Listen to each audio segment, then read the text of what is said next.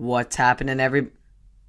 What's happening, everybody? Welcome back to another episode of Blake's Take with yours truly, Blake Neiman. And week four of the college football season brought forth some historic moments for various teams and one successful individual. Let's start with an incredible victory for our very own Oregon State Beavers, who defeated USC in the Coliseum for the first time since 1960. This also, this is also the Beavs' first win in its conference opener since 2013, which ironically is the last time the Beavers made a bowl game. The Beavs dominated on both sides of the ball to score the most points they ever have against USC in their 79 year history with a 45 point beatdown. Offensively, the Warrior, the Beavers ground game rolled for an impressive 319 yards, led by none other than BJ Baylor, who rushed for a career high 158 yards.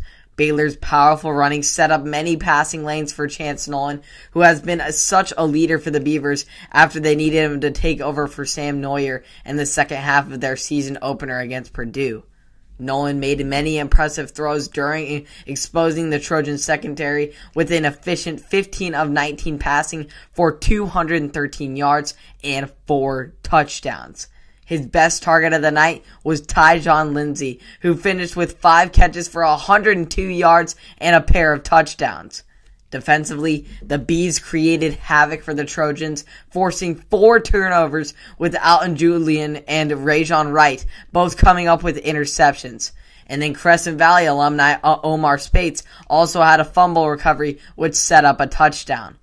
And then there was Superman Jack Colletto, who was all over the place helping Oregon State out in several aspects of the game with two rushing touchdowns and a high point interception. He is quite a special asset to this team. It reminds me of Taysom Hill in those ways.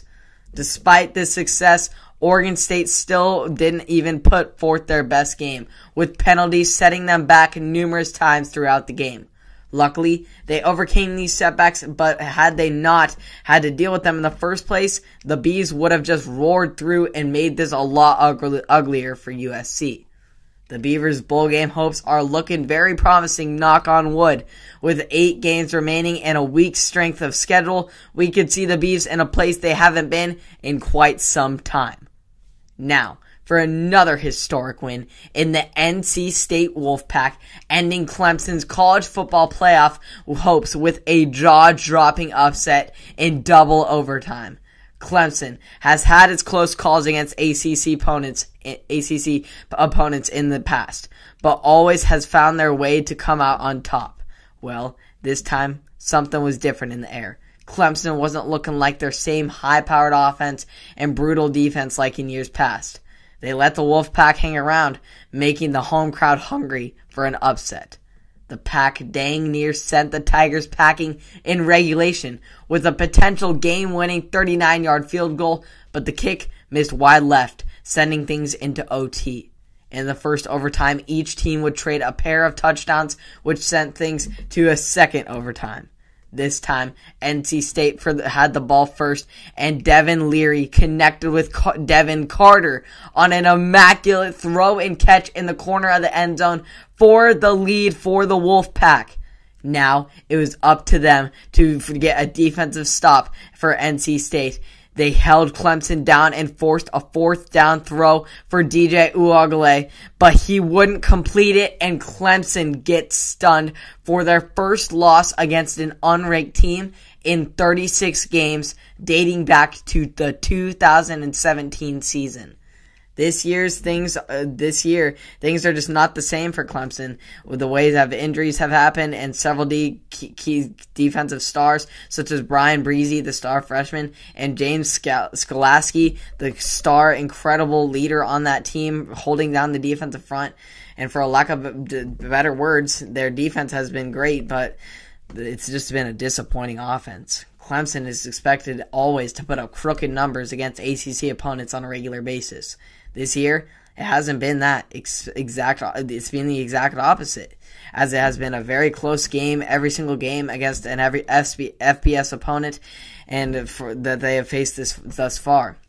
it has been a long time since I've seen Clemson in this position and only put 214 yards of total offense in a game. David Sweeney is Dabo Swinney is obviously not happy with this stat a start to the season at all. Let alone that the overall outcome will be at this point they're going to be fighting for an ACC championship and a New Year's Six bowl, not a college football playoff.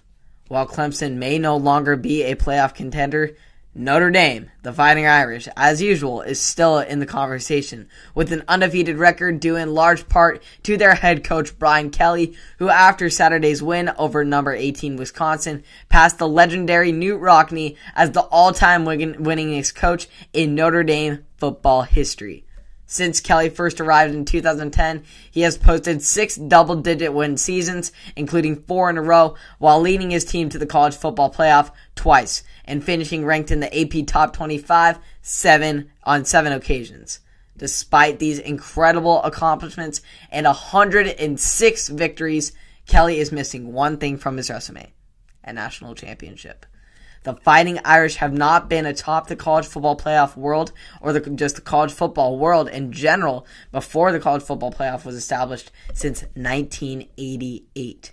This ever growing drought has put a stereotype on Kelly as a coach that he can make good teams, but not great ones. Whether it's recruiting, coaching schemes, or personal Kelly, personally just for Kelly, is going to have to figure things out a way to get that national championship ring. As Notre Dame is a program built on success and is a total a football college football franchise that has won so many national championships early through the 1900s and they won up through the 60s and 70s and 80s and it's just kind of been a long drought since then and the guy who's the winningest coach now in Notre Dame history is expected to end that drought, and I think he will. I think he has the possibility, but he's definitely going to have to step step things up because this accomplishment wouldn't be as won't be as significant unless he can do so. So hope you all enjoyed all those victories for Oregon State. Always like an upset with NC State. That's tough for Clemson fans. I've not seen Clemson like this in a while. Dabo Swinney has a problem on his hands for sure. We'll see if Brian Kelly can get the job done this year or in the next few years because it's it's the missing piece of his incredible resume. Hope you all enjoyed. You can catch all this and more on Apple Podcasts, Spotify, and or YouTube. I'll see you on the next one. Have a great day.